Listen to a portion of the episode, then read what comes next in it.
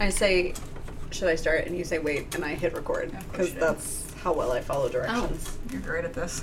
I'm really good at this. I would welcome either of you to take over the production end. I really would. I know you would. And Minta's like, no.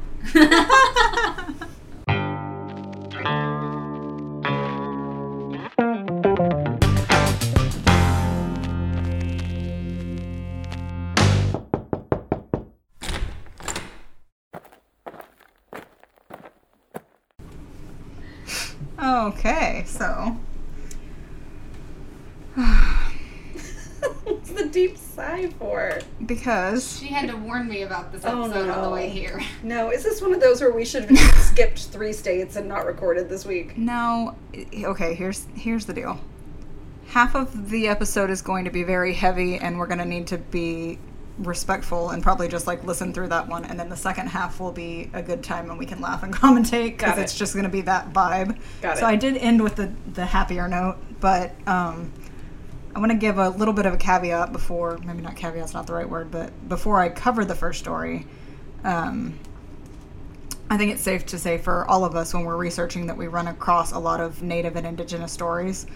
Uh, so a ton of urban legends that I found, at least, are either specifically unique to indigenous culture or have drawn inspiration from their stories.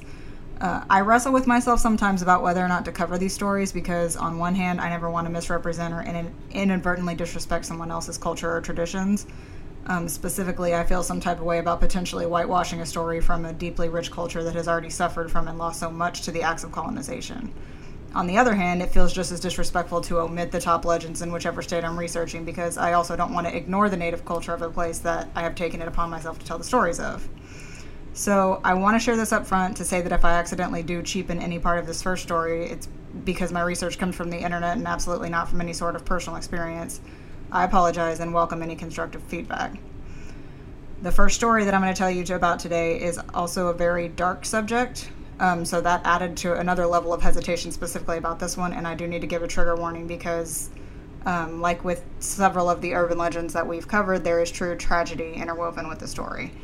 So I want to give a trigger warning at this point in case you want to turn it off, maybe skip ahead to the end or to the second part of the story or the second part of the episode. This first story is going to involve suicide, suicidal ideation, and specifically high rates of suicide among indigenous populations and among the youth.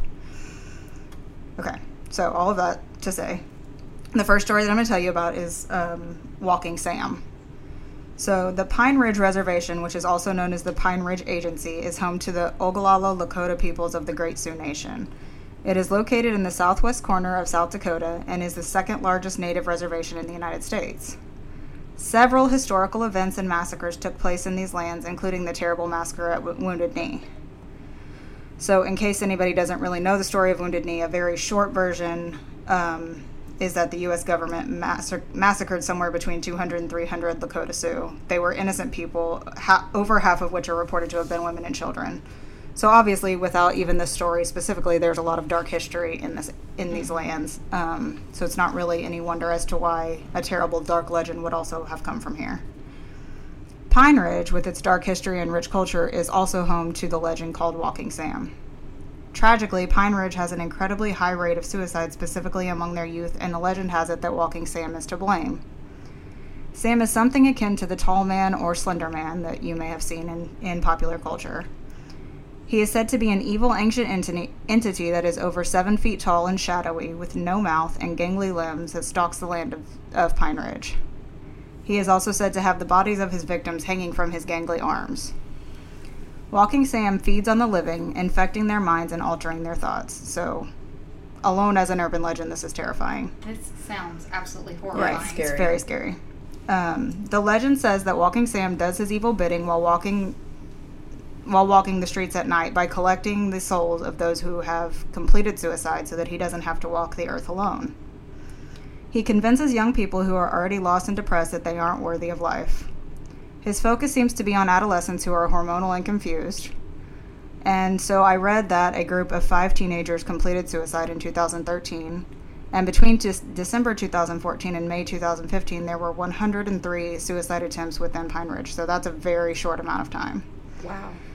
Ages range from 12 to 24 years old, with nine of these young people sadly completing suicide. There have also been other attempts at mass suicides that have been mostly thankfully discovered and stopped in time by uh, elders. So, this legend is extremely heavy and somber, and it's never easy to discuss these types of topics. And it's not the first time that I've researched and talked about a legend that is, like I said, unfortunately entangled with true tragedy.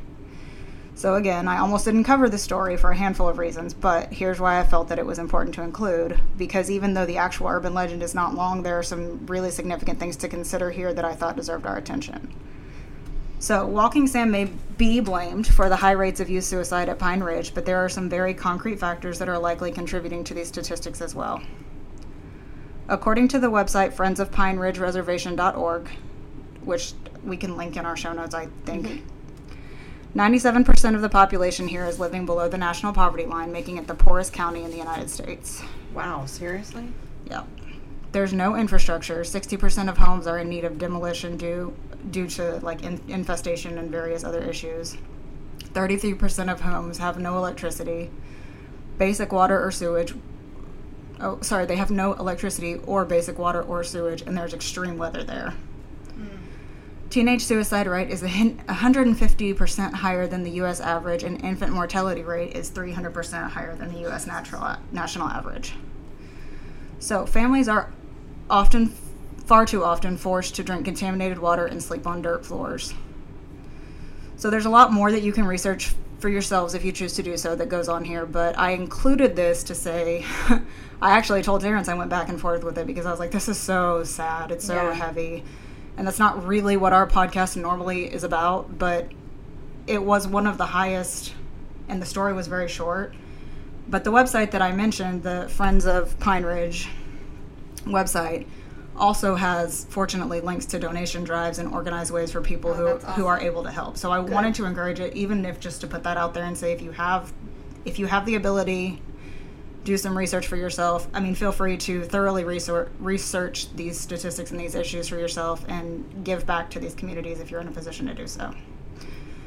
So that was short and not sweet. That was very heavy, and I apo- uh, appreciate you. I'm glad hanging you with me through that, that. story. I do have a couple of questions because I was trying really hard to listen, but I may have missed some of this. Was there any? Did you share the origin of this story, or just that it is a tale that's continually told through? Yeah, I didn't. tribe? I didn't find an origin. That's why I said the actual legend part. There was very little information on. Got it's it. just that that is what is um, blamed, and I think. I mean, maybe if you were to go there and ask someone firsthand, they may be able to tell you more. But as far as like what was out there on the internet, there wasn't a lot of information about Walking Sam, just what he causes and what he looks like, and so the very short, or small amount of information that I shared. It doesn't really say like, like other than the, his purpose is to not walk the earth alone. So that's why alone. he does what he does. And this was a reservation. They Mhm. live on a reservation. Pine Ridge, yes, Pine Ridge Reservation. Pine Ridge Reservation. Was did you mention what the population was? I just I couldn't get past the number of attempted suicides and Mhm. like like so I mean you shared the statistic about how it's so much higher than the national average, but Mhm. Was such a high number. I was curious what the population of the reservation was, if you knew. I don't know specifically. I think it was on the the same website. There was a lot of really good information there, and I found there were several different websites that I looked at to try to truly look at because this is you don't look at this subject and see that there's these high rates of youth suicide without wondering more about okay, with yes, it, it may be blamed on this urban legend, but what is you know Right. contributing to happening? something here. Yes, exactly. So I did look at a lot of different information. I don't remember what exactly the population was, but I do think it was on that website. Um, but it, yeah, I don't know. It's pretty large, and there I do believe that there were a lot of people there. Okay. But I don't know numbers wise. I'm not really good at. No. I'm I'm not good at ratios and things like that. Exactly. I wouldn't really know like to compare without the percentage. You know. Yeah. That, so you can uh, put your smiles back on. so now we're going to talk about the Orpheum Theater. Put your I smiles thought, back on. I thought you would like the theater. the theater. It's a lot more theater. lighthearted than I the always like a good theater story. Right, I figured you would appreciate it. So, the Orpheum Theater in Sioux Falls was built in 1913. It's described as a beautiful historic theater. The Orpheum was originally built to seat up to a thousand people, and in the early days, it was mainly used to house vaudeville shows. The first performance held here was on October 2nd, 1913, and cost $5 a seat to attend, which was pretty pricey for the time. Okay. Yeah. Um, Considering it used to cost a nickel to although, yeah. go no- see a movie. yeah. Although I'm like, I would really like to go to a show, like a theater show for five dollars. Oh, No joke. I didn't buy Wicked tickets because I was like, I can't afford that nonsense. Yeah, so expensive. I love theater though. So do I. Um, so since then, it has hosted countless concerts and theater productions and was completely renovated in 2009. Almost everything about the original theater was ripped out and updated or restored, but one thing remained apparent, apparently undisturbed. Can you guess what it was? The ghost. Larry, the Orpheum's resident ghost, seems to be sticking around, I love renovations that or his name not. is I know. It's such like a Larry. average vanilla name. You just, you know, Larry. You know that guy Larry. All right, so Larry has been around the Orpheum since at least 1959. The first time he was spotted was by an actor who was rehearsing in the theater and looked up to the balcony to see a bright blue light in the middle of which appeared in in the middle of the light appeared to be a man who was waving his arms and looking quite distraught. The actor was apparently hit with a strange blast of icy air that came over the stage and he didn't stick around to witness any more than that. What no, happened? would you? Fair. No. You know what I keep picturing? You know those things on the side of the road that blow up with air in the car? yes, I thought of that too, like just flailing around. So the next morning, the staff came in to discover that all of the newly wired fusing in the building had been blown out. So it's thought that Larry got angry that the actor had left so suddenly without even trying to communicate with That's him. so Like, rude. It's bad manners. Right? It really is. It's like I'm over here trying to haunt you, please. So, since the original sighting, there have been many claims of people either seeing or hearing Larry in the theater. The cleaning crew will often report strange, unexplained footsteps long after the theater has been closed and patrons have gone. People working in the box office has fre- have frequently reported weird pockets of cold air and the feeling that someone is watching them. That is just always like I feel like I'm Classic interested haunting. in Larry. Classic haunting. go see Har- go see Larry. Go see Larry. Yeah. Uh, there have also been claims of seeing the blue light from others since the original sighting, especially in the balcony area. When the crew of the YouTube series The Paranormal Files toured the theater, they went up to this area and experienced apparently experienced a weird hot mugginess. Sounds like my morning duty for the last two weeks. As this episode airs in like January, like it's so hot. yeah, well, back in September it was hot. okay. There was a light that should not have been turned on. Oh, sorry. Yeah, there was a light that shouldn't have been turned on. When the crew asked about the light, they were told no one is ever up here. It's not all that often that you have power when you should have no. What did I write here? It's not all that often that you have power when you should have no power. All right. so, in other words, somebody randomly turned on a light. I don't know why I worded it like that. Tammy, it's been a long week. It has. You know, it's fine. This is very true. Uh, the light finally went dim, and as they stood around the room talking, a metal pole that was leaning against the wall flung across the room in a way that would have been impossible to have just fallen, God, that is me as a ghost. and no one had moved. yeah, just flinging poles at Just people. irritated, throwing okay. things. Larry Yeah. seemed cool. Now he's throwing poles at people. No, I'm still Team Larry. Larry's annoyed that the the original guy just decided to Decided take off. not He's to trying real him. hard. Yeah, he's like, That's a- true. so are y'all gonna act like him, or are you gonna talk to me this time? That's right. Larry's got his attitude. Larry does have Maybe an that's attitude. maybe that's Tammy as a ghost, actually. Tammy, definitely Tammy as a ghost. Oh, I'm trying to be like Goody Cole. yeah, same. She's goals though. Yeah, seriously. In 1970, a member of the cleaning crew reported hearing a noise behind him while he was sweeping the stage one night after a performance. Then the man turned around to see what the noise was, and he found a photo lying on the stage, right in the area that he had just finished sweeping. So there shouldn't have been anything there, and Right. I, I would be seriously annoyed if somebody just dropped a photo right where I had just swept. You and Terry. Mm-hmm. Mm-hmm. The photo was apparently a picture of a man in his mid 30s. So this freaked the crew member out, so he set the picture down and went to get someone else. And when they returned to the stage where he had set it down on a light board, the photo was gone, Naturally. of course. Many people believe that the man in the picture is Larry. The photo was a type of photograph, though, called a tintype photo that was used in the late 1800s. Um, well, I hadn't heard of this. It seems that you have, I but have, yeah. apparently this type of um, photography was replaced in the early 1900s. So there's questions as to why, if the man in the photo from the 1800s was Larry, why would he wait until 1959 to reveal himself to anyone? Why not? Right? You can do what you want. Sure. It's true. So the question is, was Larry there all this time and just didn't show himself, or is there some other explanation? And also, if Larry did wait to show up until 1959 after being there all that time, why was that when he decided to show up? I'm tired of being ignored. He's like, I gotta do something else to get your attention. Well, apparently it didn't work there in uh, 1959. So, who is Larry? There are multiple theories because, of course, there are. Some say it's never a clear cut answer. Some say that Larry was a construction worker who died while building the theater. Uh-huh. Some say that he was an actor who completed suicide when he did not get the part that he was after or when he was reje- rejected by a lover. Some say that he was a stagehand that died in a tragic accident. A sandbag that was being used to help with the set pieces and backdrops apparently came down and landed on the man's head, killing him on the spot. A Oh, very bad way. unfortunate way to go. Yeah. Uh, one more detailed story, though, tells. This is my favorite because I always like the one that has the most details. It seems like Definitely. the best. One more detailed story tells that Larry was once the theater manager who either just danced with or was having a full blown affair with a woman, depending on who you ask. Uh, the woman whose husband was away at war. two very different things. Right. they really are, aren't they? Depends on who you ask. Fair. Apparently, the manager lived in an apartment above one of the storefronts in the front of the theater. When the husband returned, it is said that he went either to the apartment or to the theater and caught them in the act. Oh, of dancing? The act of dancing? Depends on who you ask. a fight broke out and spilled into the balcony where the man killed Larry and his and now his apparition remains Mm. to this day. So hence the light being there with the distraught Larry standing in the middle of it. Yeah, I so- like that. I like that. He had it coming. Did he Yeah. though? That feels Wait. extreme. Mm, Eh, yeah, I don't know. I'm no, I'm no one to judge Larry. that lines up with the song, to be fair. It does. It does.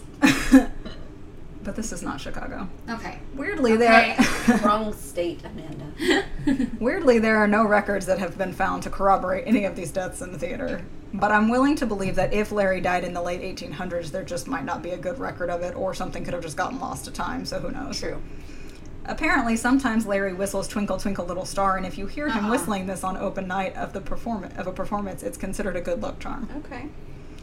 Thanks, but no thanks. Theaters do love their traditions That's for true. like Yeah. successful show runs. Sure. Yeah, we did a whole th- you did a whole theater superstition Yeah. before we even started with urban legends. That's true. So Larry may not be alone in the theater, though. Oh, Larry's got a friend. Uh, not as much a friend. Oh, Larry has an Larry's got a adversary. Well, I don't know that it's necessarily anybody that interacts with Larry, but he's not the only force in the theater. It would Gotcha. Tammy's like, can y'all stop guessing and let me cover my? Wrong, wrong, wrong. You're still wrong. Uh, so many people have reported being bothered or experiencing something in the basement that contains. So the basement contains the dressing rooms and a green room. Okay, okay. Um, and there's apparently a wall in that space that's covered by thousands of signatures from past performers. So That's cool. earlier I mentioned the YouTube series, The Paranormal Files. The Mhm. uh, the host of that show is his name is Colin Browen. Browen, I don't know.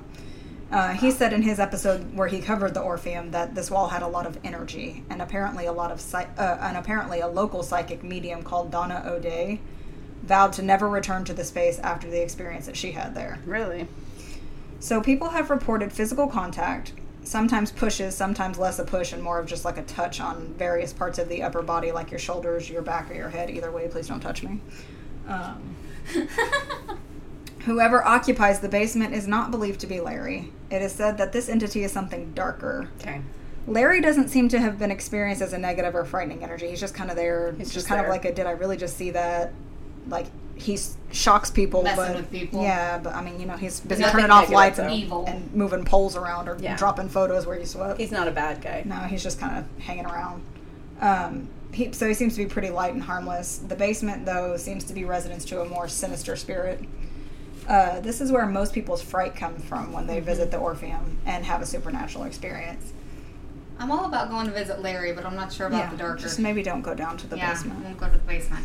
So that's pretty much the Orpheum there. The oddly enough, Sioux Falls is not the only place with a haunted Orpheum theater. Oh, There, really? there are Orpheum theaters all over the place, which I didn't realize that first of all. I've never heard of that. Um, it's apparently it's a popular theater name because it's a tribute to the Greek mythological poet and, mus- and musician Orpheus. Orpheus. Yeah. So Orpheus was known for his musical skills that could charm animals, plants, and even rocks. His music even charmed Hades into giving his wife back when she died and went to the underworld. Um, yeah, but that story didn't end well. I don't even honestly. I don't even remember. Oh, it's a good one, but I'm not gonna. I mean, Go want toward you to yeah. finish. oh, that's pretty much it. I just I was like, why, why is this such a popular name for theaters? Because they were like, you know how you start something and you're like, okay, top urgent, urban legends, and then this one pops up. So then you go to do a specific search on that, but then Orpheum theaters all over the place were popping up, and I was like, That is interesting. okay, no, not that. I start I actually started researching the wrong one at first, and I was like, wait, I'm not researching Phoenix. Get out of here. Get out of here. But you said another Orpheum theater is haunted. Okay, so yeah, among the ones that are that that I, I saw in reference to being haunted were Phoenix, Memphis, Kansas, Madison, Vancouver, Wichita, Boston, Galesburg, and Michigan. Wow. I'm not even sure if that was it, but I was like three pages into haunted Orpheums, and I was like, all right, that's enough to list. Um, but what I was surprised by is that New Orleans has an Orpheum theater, and I never found anything implying that it that particular haunted. location was haunted. Which know. Yeah, you always Everything think everything in. New Orleans Yeah. is haunted. Yeah, it probably just doesn't stand out enough. Yeah, But- right. fair. It's not haunted enough. Yeah, so apparently Orpheum is not only a popular name for a theater, but it is also an apparition magnet. All right. Apparition magnet. Thanks for listening to Salt Over Your Shoulder. A Redwater production. We appreciate your support. Your download allowed our crazy idea to gain steam and make it into your podcast directories. We couldn't do this without you. If you'd like to continue your support, you can engage with us on social media on Twitter and Instagram at Salt the Pod, or follow us on Facebook at Salt Over Your Shoulder. You can also email us at saltoveryourshoulder at gmail.com. Special thanks to the one and only Andrew York for our awesome graphic. If you'd like to continue your support, please consider giving us a five star review on your favorite podcast directory. This helps other people find us as well. You can also become one of our patrons at patreon.com slash saltthepod. See you next time.